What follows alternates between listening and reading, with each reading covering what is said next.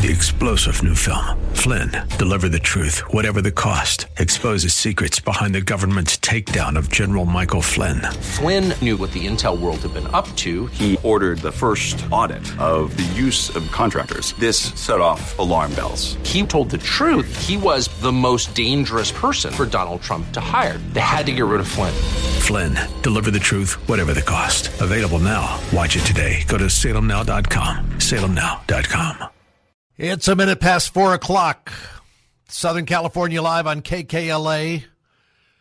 I'm Bob Lepine. I want you to stop and think for just a minute. When was the last time you had a a conversation with someone, coworker, a friend, a family member, somebody who is not a Christian, doesn't go to church, and you were talking about spiritual matters. You were talking about God and the Bible and whether it's true or not and whether it's defensible or not.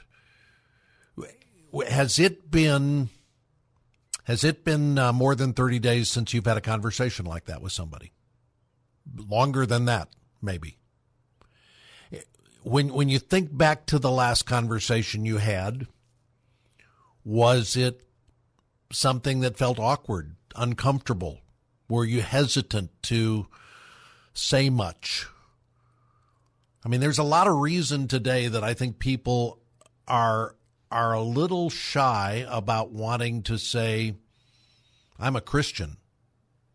Um, I mean, one of those reasons is because people are going to assume if you're a Christian, then they know who you voted for in the last election, or they know uh, what you think, or they they presume what you think about any matter of subjects.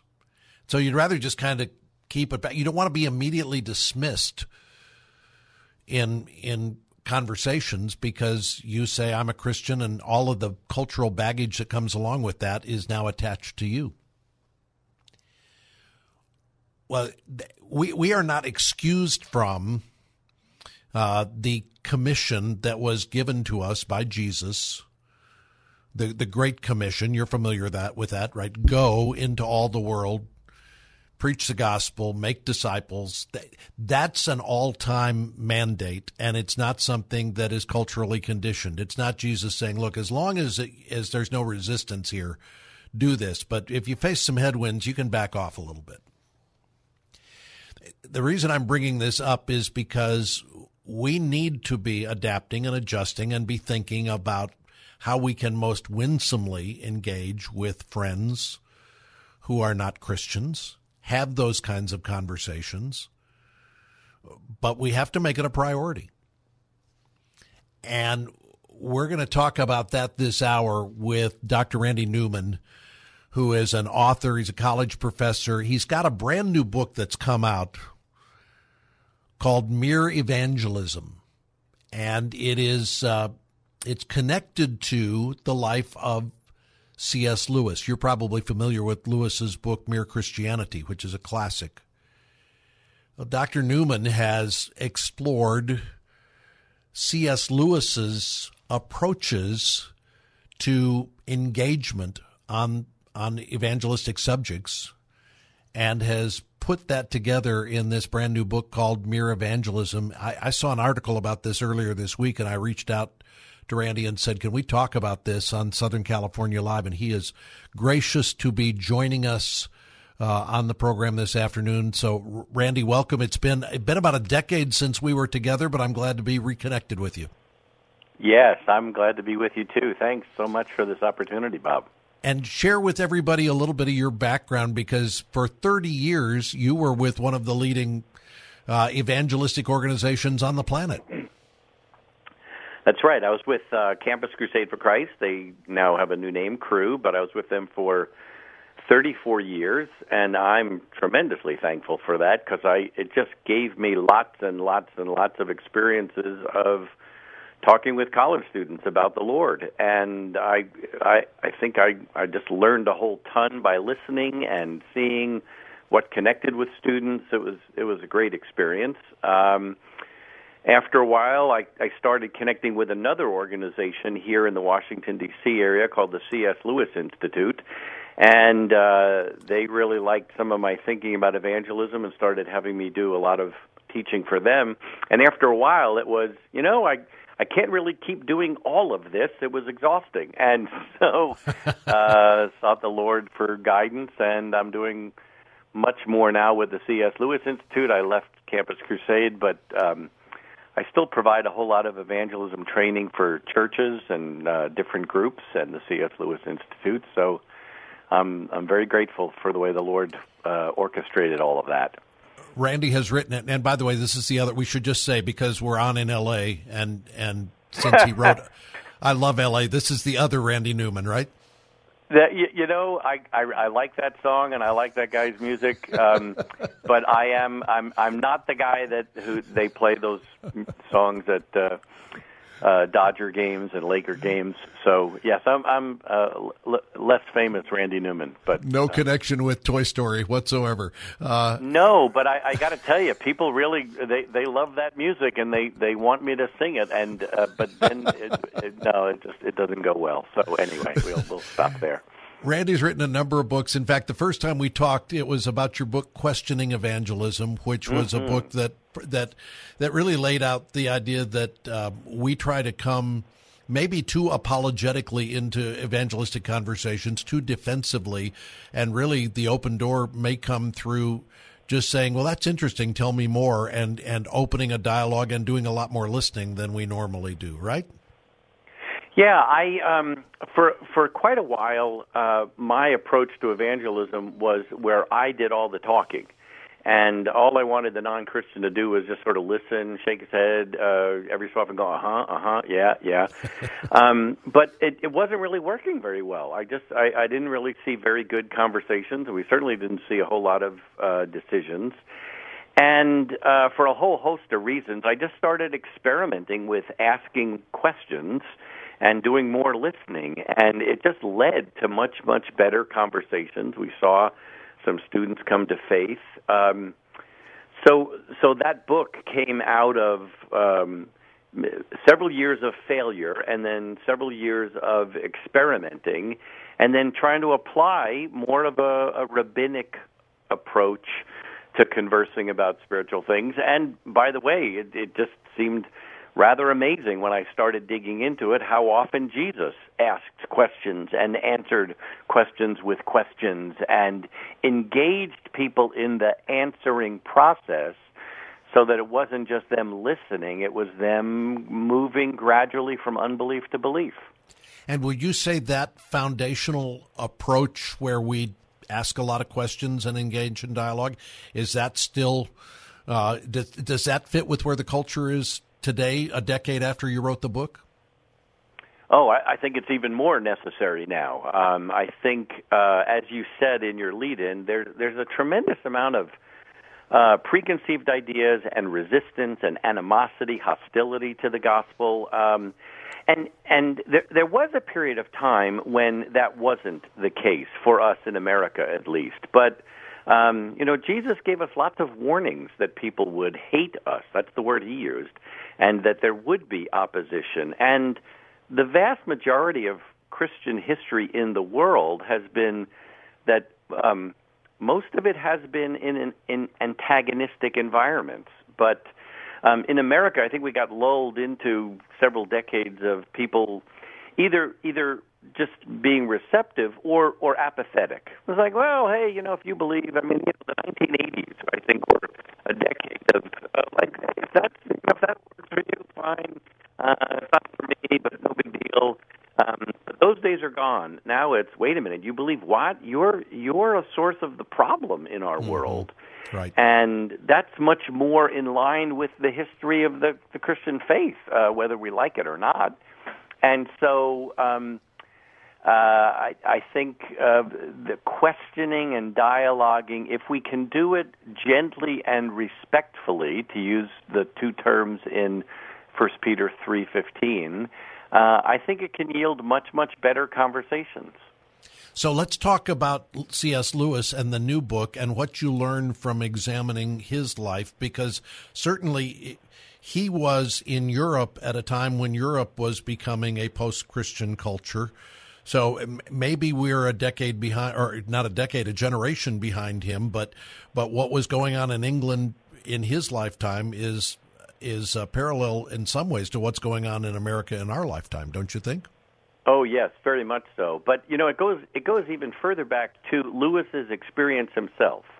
And uh, the reason the reason I, I I got this idea about writing this book, um, I mean, after after writing other things, and I was doing a lot of teaching about evangelism, the topic of pre-evangelism always came up. What are the what are the what are the prior conversations we need to have with people? What are what are the the conversations before we get to the point where we say, Would you like to know God personally? There's a whole bunch of prior conversations we need to have and things we need to do so that when we do present the gospel, evangelism, it makes sense to people. And that's what I was finding on the college campuses. That's what I was finding in my interactions with people in my neighborhood and uh, wherever. And and so I, I started thinking C.S. Lewis did this better than anybody I know in in the radio broadcasts on the BBC, what eventually became the book Mere Christianity. Lewis started further back in the conversation than most people do. And I just thought we should study how he did it and then how he he wove it into his fiction in Narnia and other places. And um uh the publishers at the at the Good Book Company they like this idea. And so um, but but again, it comes from Lewis's life. Lewis basically became an atheist when he was nine or ten years old because he lost faith in God because his mother died, and it was very very tragic and sad.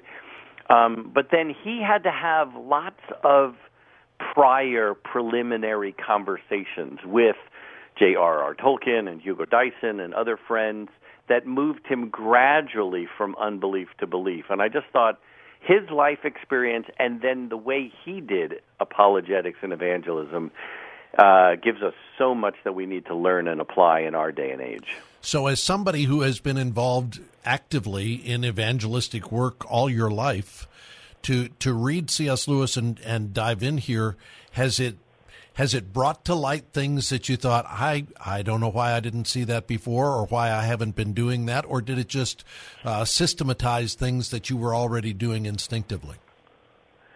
Oh, um, well, first of all, I, I, appreciate that very positive statement that I've been involved with it all my life. Um, I, I, I did have I did have 20 years of unbelief. Um, I, I didn't become a believer until my second year in college. Uh, I came from a Jewish background and very skeptical and very resistant to the gospel because, uh, you know, for for growing up Jewish, uh, the idea about becoming a Christian is like joining the enemy team. I mean, it's really a big deal. So.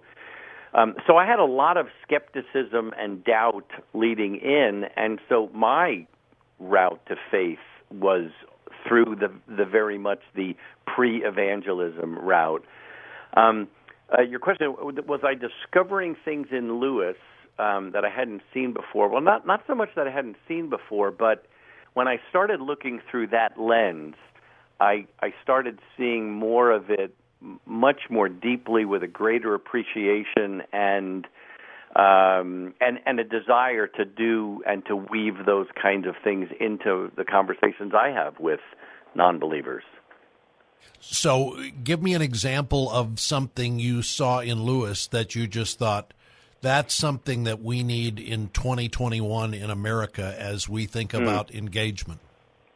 Well, perhaps one of the biggest things, and and this is definitely something that I haven't done anywhere near as much as I should, and as I hopefully will be doing in the future. Um, Lewis engaged the imagination. He he he didn't just present rational arguments, although he certainly did that better than just about anybody, I think. But he engaged the imagination so that when you listen to Lewis or when you read him, you don't just get the sense of, hmm, this makes sense, I should believe it. You also, and you, you get that, but you also get, wow, this sounds good. I, I hope it's true. It's, it feels wonderful. Um, and and he just he just created these pictures in your mind that grabbed a hold of your emotions. So he he talked about a land where it was always winter and never Christmas. Mm-hmm. What what a vivid picture of a horrible reality. I mean, you just you just think about that. It's like, oh, that's just that's just that's horrible. And then you start looking through that lens and go, I, I think that's what life is like, totally apart from God. Or uh, Lewis Lewis gave us pictures of what it would feel like to become a Christian, not just what are the things I need to understand in order to become a Christian. So he talked about becoming a Christian was like um, rebels laying down their arms. Now, rebels laying down arms that that, that just gives you a, a, a flavor uh, of what it feels like to become a Christian. He said, um, becoming a Christian is like turning full speed astern. I just love that. Or or he talked about how it becoming a Christian is like um, a stone statue becoming a real living creature. Or it's like when someone has been asleep for a very long time and then gradually they realize that they have uh, woken up. Um, and, and he just had he had dozens of these kinds of um, vivid, imaginative, uh, stimulating ideas, so that so that people almost felt like they wanted to become a Christian before logically they were convinced that they should become a Christian. I don't I don't know if I'm expressing it. I I know I'm not expressing it as well as Lewis did. and and so what I what I what I want to do in my conversations with people is not just tell them, well, here's what I believe and here are some reasons why you should believe it. I I do want to say all of that. But I also want to say, you know, for me, when I became a Christian, it was like it was like I had my eyes shut for such a long time, but then when they opened up, it was like uh, all of a sudden I can see or I, I could give a, a an imaginative picture of um, I kept looking for something that would taste delicious, and everything tasted bland. Um, but when I became a Christian, it was like everything started having a flavor to it that I hmm. hadn't felt or tasted before. And so, what I encourage people is to think of what what would be an a, an analogy, an imaginative picture of what it was like for you to become a Christian, and that when if somebody ever says to you, "So, so like you became religious, how did that happen?" You would weave those kind of flavors in along with the historical data and the logical facts that you believed. You, you bring that up, and the thing that comes to mind is a, a, song from 40 years ago that Keith Green and Phil Keaggy both recorded, where they sing, Like waking up from the longest dream, how oh, real it yes. seemed, until your love broke through. And, and that's what uh-huh. you're describing, isn't it? Yes, exactly. Um, there's this one place where. Um, uh, I, I mean, Lewis just wove in all of these analogies so much into his book that after a while you just think, well, I, I guess every writer does this, and then you read other writers and go, oh, oh no, they they don't. Um, I remember reading this one. Uh, it, it might have even been in one of his letters, but he said he was talking about the the people who who were writing in his day or who taught in the university, and he said um, they don't realize that this world is the vestibule to eternity. And now we don't. Not a lot of people know what the word vestibule is, but I, I grew up and on in my house we had a vestibule. It's like this extra little uh, structure added onto the outside of the house that was sort of like a mud room or a, a, a a transfer zone. So you came in from the outside into the vestibule, and that's where you took off your muddy boots and your dirty clothes before you enter into the house. So it's just this temporary passageway. And so Lewis saw this this world is the vestibule to eternity. Isn't that great? That is. Um, and and so I, I think that's one of the biggest lessons I got in digging in and writing the book that we need to involve the imagination, not just logic and reason and arguments. But both are necessary. So it's not I'm not downplaying logic because certainly Lewis did that very very well. But we need to weave together the imaginative imagery and the logical arguments. We're talking with Randy Newman. The book is called Mere Evangelism 10 Insights from C.S. Lewis to Help You Share Your Faith. It's been out for a couple of months. It's available now. And it really is helpful to get us to think more broadly about different ways we can engage with friends, family members, coworkers, whoever it is, and have spiritual conversations and begin to open some doors that lead to presenting the gospel. You're welcome to join us if you'd like at 888 528 2557. That's 888 52 Talks. This is Southern California Live on KKLA. We'll be back with more with uh, Randy Newman in just a minute.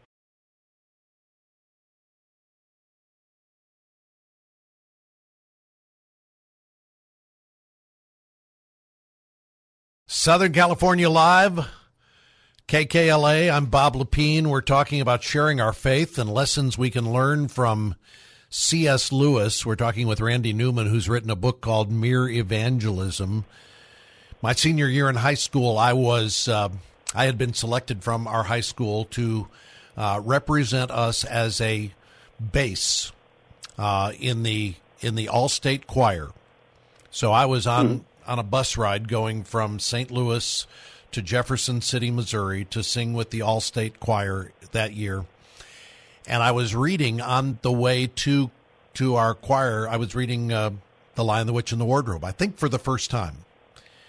And I knew it was allegory. I knew there was a spiritual theme to it. I was engaged with the children's story, like we all were. And there was a point in reading that book where we come to the scene where the negotiation takes place.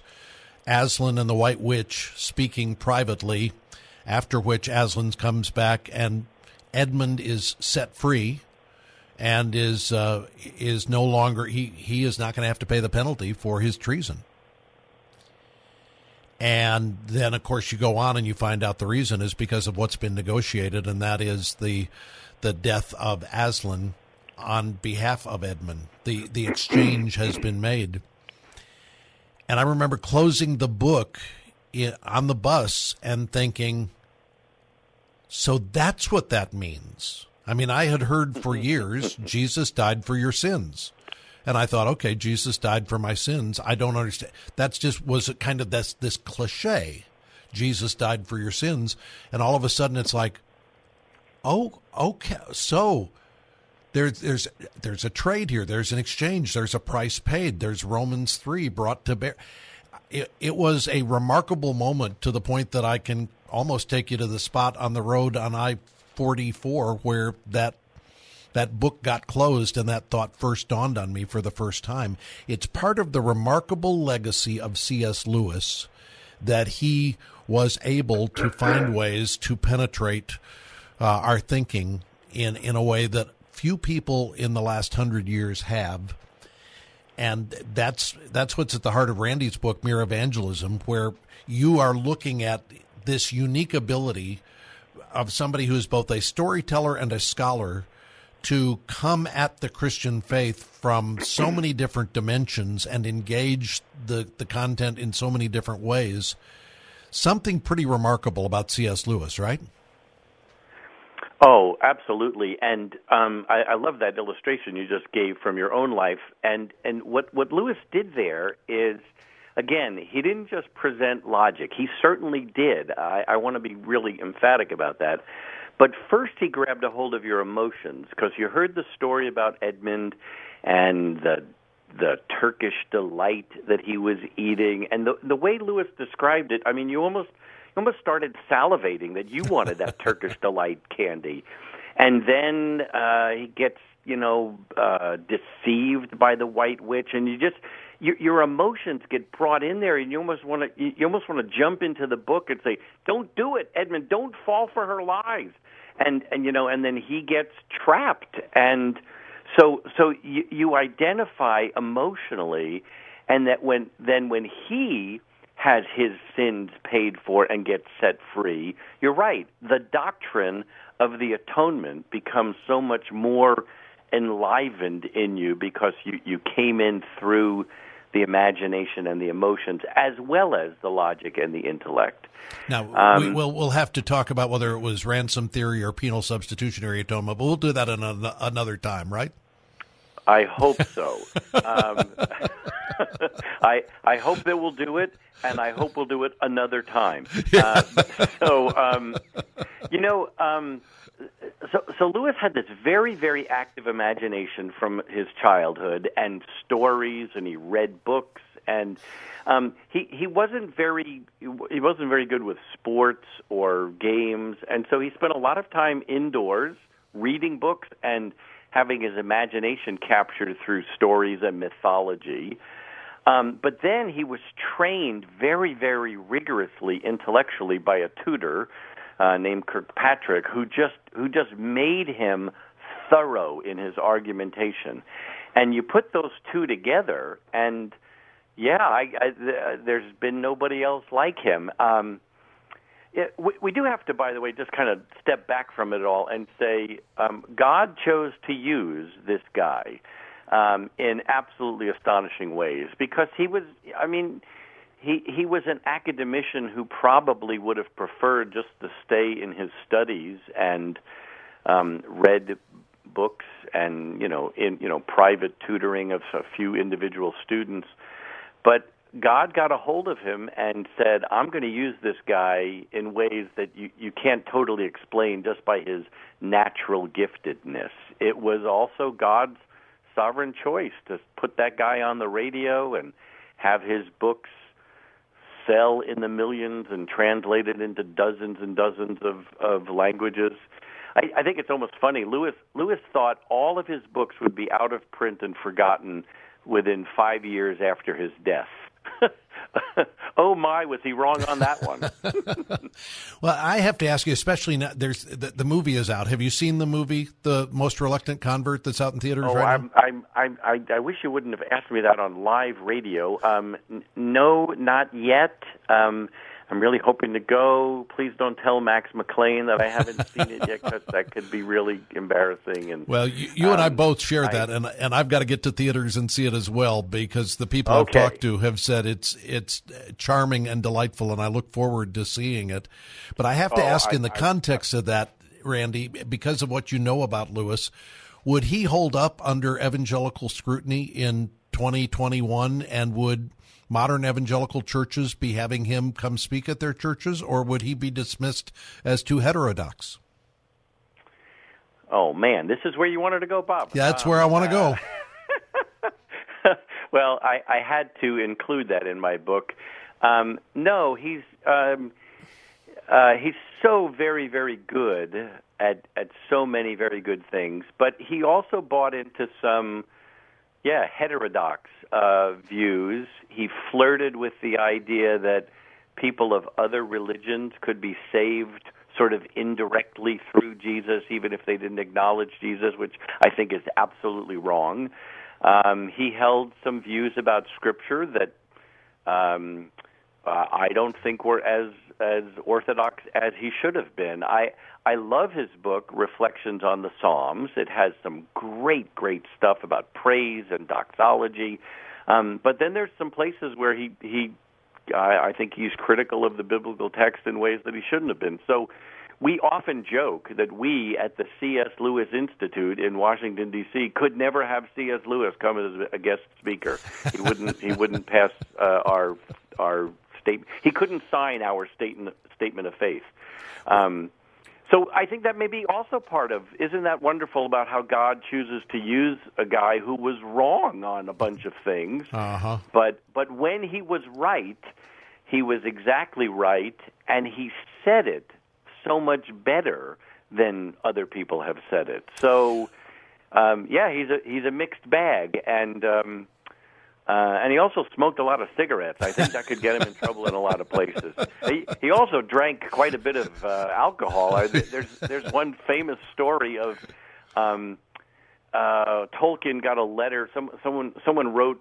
Or, or Tolkien was reading uh, something about Lewis in a in a local newspaper, and it and they called him the the dour Mister Lewis, or the or the no no no the ascetic Mister Lewis, And Tolkien wrote a letter to his son and said, "Ascetic, Mr. Lewis. I just left him at the pub, and he was on his third pint, and it was only 10 a.m." so, um, so yeah, he, um, he, yeah, he wouldn't get invited to do as many places as we would like, but. So you you read him with a, with you know a critical eye, and you keep your Bible open, and you say, when he gets it right, boy, does he say it great. And when he's wrong, we say, well, um, uh, no earthly author is going to uh, have it totally right uh, outside of Scripture, the scriptural authors.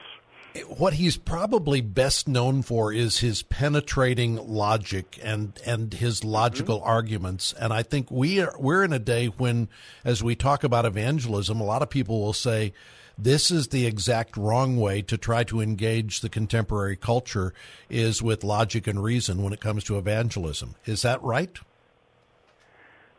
Well, I, I, th- I think you're right that uh, plenty of people would be uh, critical of that approach. Uh, they want to say that in our postmodern world, people don't value logic. Um, but but um, uh, but God made us logical beings. Uh, we're more than just logical, but we are certainly logical and taught in very logical propositions. And the Bible is a very intellectually engaging book. I mean, the book of Romans is a long, extended, logical, rational argument. So, um, uh, there's one place, I, I think it's in the very, very first Screwtape letter, where Lewis says, um, uh, you know, the, the devil is trying to say, keep them away from logic. We we don't want them to do, you know, don't we don't want them thinking or using reason and rational arguments. Um, so that's what the devil wants. Keep it, keep keep it in in the world of jargon. Um, we don't want we don't want people thinking that it's trying to decide whether it's true or false. They we want them to think about whether it's whether it's contemporary or out or outdated. And what what the devil says in the Screwtape letter is the problem with argument is it puts the whole struggle on the enemy's own ground, the enemy being God. God made us rational, logical creatures. Um, he made us more than that, social, emotional, and all of that. Um, but logic and reason has to be an important part of our evangelism. Uh, again, God gave us a book, and Jesus used arguments and, and rational statements. So we need to include that as well. This is where we've got to learn to be multifaceted in our approach to evangelism. It's not a one size fits all. Do this. Take take this little yellow book and just take people through the four questions, and that's the way you do it. I mean, that that may be a way, but it's not the exclusive way. And you point that out in the book Mere Evangelism, which is the book we're talking about this afternoon with Randy Newman. This is a great book to help you think more holistically when it comes to spiritual engagement with friends and coworkers and family members. You are welcome to join us this afternoon at 888-528-2557. Lines are open and we will continue the conversation with Randy Newman after this timeout. Stay with us.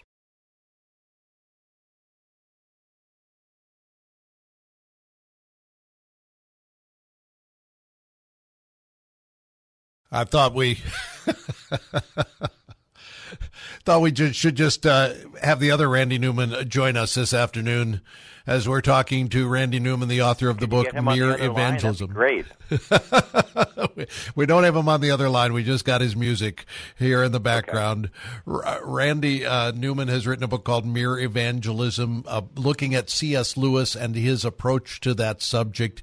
I, I, there's a story I remember um, reading Sheldon Vanauken's book a severe mercy. Van Vanauken was a student of Lewis's. You know this this story, Randy, and he was he was somebody who was uh, questioning about his own faith. He and his his wife had uh, both grown up as non Christians, and here they were studying with Lewis, and he had lots of questions. He kept peppering Lewis with all kinds of what about this, what about that, what about this, and Lewis finally wrote to him at one point and said I could answer your questions, but I'm not going to any longer because it's obvious to me that the hound is heaven. Uh, the hound of heaven is after you, and it's just a matter of time. Hmm. and and Vanauken kind of dropped the letter like, what does he mean? Like like all of a sudden. I, I, I have no agency left in any of this. He was a little put off by the whole thing, but of course it was true because the Hound of Heaven was after him, and he eventually uh, came to faith. Did Lewis press the question with people, or was he more likely to be someone who would just say, "I'm going to lay it out there, and you decide what you're going to do with this. I'm going to leave it up to the sovereignty of God."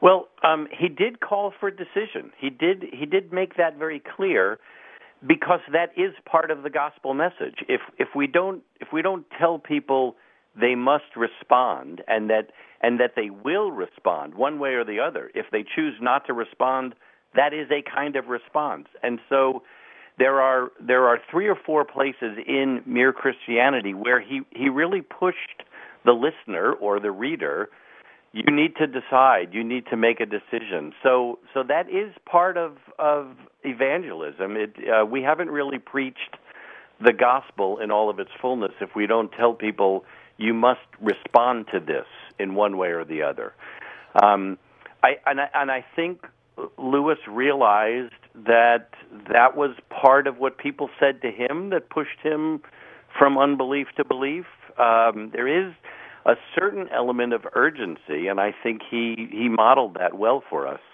Um, you know, it, it is interesting in Mere Christianity. The first appeal, after about the first five chapters, was was not all that strong. And I think after it was all finished, he went, "Hmm, if I get another chance of this, I'm going to push it stronger." And and the response to those first five radio broadcasts were very positive, and they booked him for another five and the second appeal is is more strong, but still it was it was respectful because he also knew you you need to respect people's choice. You need to uh, you, you you can't you know hammer people over the head with it. And and so I want you to to compare and contrast for us. I, I look at modern evangelism in in the way that it's often clumsily done by a lot of us who are evangelicals, an, an insufficient uh, explanation of the gospel message. Uh, we, we, here's here's a typical approach, and you know this, Randy. People will go and say, "Do you want meaning and purpose in life? Do you want happiness and joy?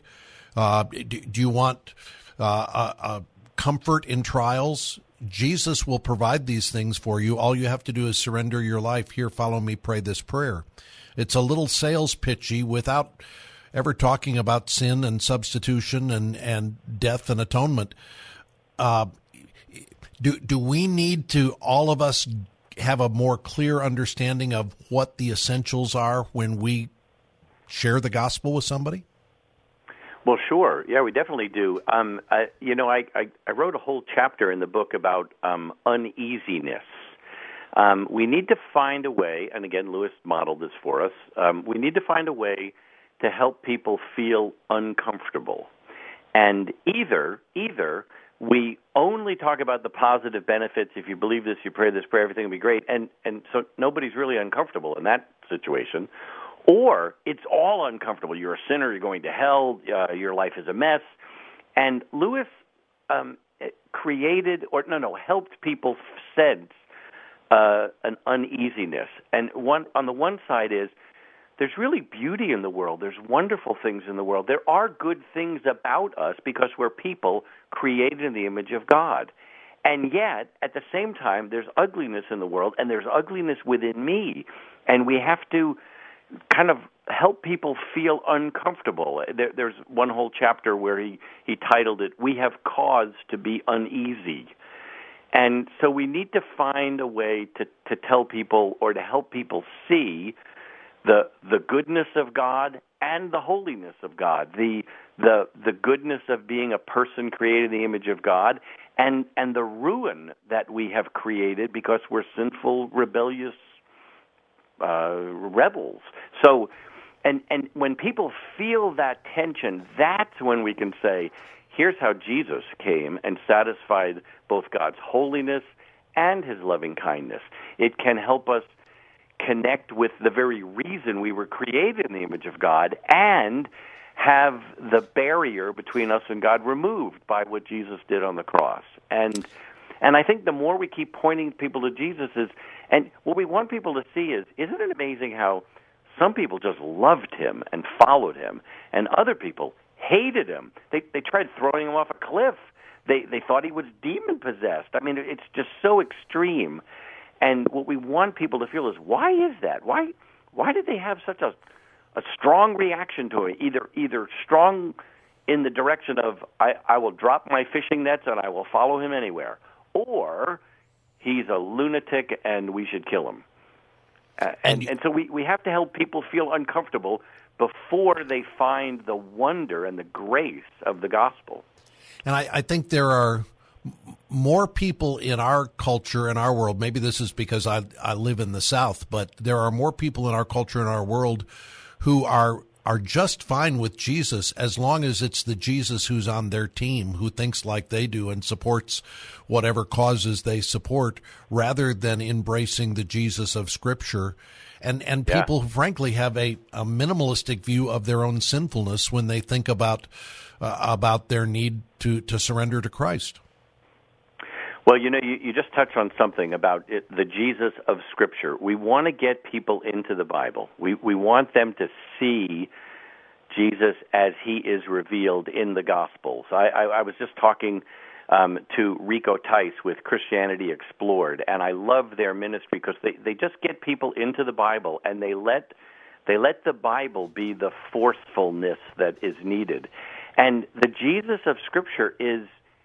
Um, he, he's very disturbing. I mean, he, he's he's very very good in the things that he talks about himself and and the promises of the kingdom, and he's also very disturbing about being lost and separated and and and the the the horrible effects of sin, and when you when you yeah, you're right. If you only select the parts that you like, well, he's not really all that disturbing. But but then you're you're getting a very different Jesus. It's not it's not the Jesus in the Bible. It's not it's not the one who really does exist. I'm I'm thinking as we're talking about my own church and our small groups, and I'm thinking it would sure seem to me to be a fruitful thing for a, small group to get together and go chapter by chapter through your book, Mere Evangelism, and start to have some conversations about different ways of engagement, to start to talk about uh, about how we have these conversations. Because I think the easiest thing for any of us is just to kind of go I'm uncomfortable with this therefore I will wait until somebody says to me um, how can I come to know Christ before I will do any evangelism? And we just kind of back off and, and say nothing. I started today by saying we don't. This is not optional for us. This is a commission from Christ that we share our faith. How can Christians become more bold, more engaging, and more committed to this rather than running away from it? Well, um, well, we need another whole hour show, Bob. I don't know if I can do that that quickly, but um, what what I will say is one of the things that we have to do is we have to we have to uh, give up our hope that it will that it will be easy or comfortable. I, I just don't think it is, and I, I think a lot of us think well, if I ever get to the point where it seems easy or natural, that's when I'll start. It'll never be easy or comfortable. Uh, you know, I I write books on evangelism. People think that I'm comfortable or, or good at this. I'm I'm not. I, I I struggle and stumble and and I'm not comfortable. Um, but but God uses us as as very uncomfortable evangelists. So I think that's the first thing is get past this hope or expectation that this should be easy. It's not easy and it's getting more and more difficult. The the other thing I think though is to remember it it's this enterprise. Evangelism is what, what what people do and what God does. And God is at work in our conversations. He's working in us to give us wisdom and boldness of what to say. And we're we're pleading and begging and praying and asking God to work in the life of the person we're talking to. And when we remember that God is the one in charge of the whole process, it's just there's something freeing about oh, oh Lord, I, I don't know the best way to say this. I'm going to try this, and, and Lord, would would you take and take what I say and use it? Because you can you can do miracles, you can do anything, you can open up blind eyes, and I think remembering that uh, makes it just a tiny bit less intimidating, just a tiny well, bit.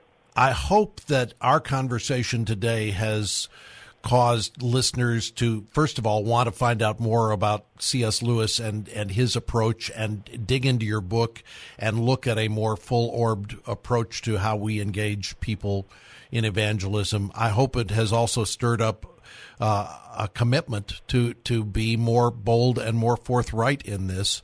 I, I hope they'll get a copy of the book Mere Evangelism. And Randy, I appreciate you you writing this and appreciate you continuing to challenge us in this area. And thanks for taking time to be with us this afternoon. Oh, you're very very welcome. I'm I'm grateful for the opportunity, Bob. Thanks. Randy Newman, the author of the book Mere Evangelism, and I bring this up because tomorrow we're going to talk about something that is probably the other thing that's really we're really bad at. We're, we're not good at evangelism. We need to get better. The other thing I think we're really bad at, maybe this is just me, but many of us are not very good at prayer. Daniel Henderson's going to join us tomorrow to talk about how we can be more engaged, more activated in our prayer life. That's going to be in the first hour of tomorrow's program. And then Neil Shenvi joins us tomorrow afternoon to talk about whether critical race theory is a real thing and how we should think about all that biblically. So I hope you can be back with us again tomorrow afternoon. Have a great evening, and we'll see you at 3 tomorrow on Southern California Live on KKLA. Three star general Michael J. Flynn, head of the Pentagon Intelligence Agency, knew all the government's dirty secrets. He was one of the most respected generals in the military. Flynn knew what the intel world had been up to, he understood its funding. He ordered the first audit of the use of contractors. This set off alarm bells. The explosive new documentary, Flynn, Deliver the Truth, Whatever the Cost, uncovers the facts behind this scandal. Flynn told the truth. He was the most dangerous person for Donald Trump to hire. I find out the worst enemy that I'm going to face in my life is right here in America. They took my assessment and they wanted me to change it. And I was like, I'm not changing it. They had to get rid of Flynn with in depth interviews, archival footage, and never before seen personal records of the man behind the headlines. I just felt like I was drowning. Flynn, deliver the truth, whatever the cost. Available now. Watch it today. Go to salemnow.com. Salemnow.com.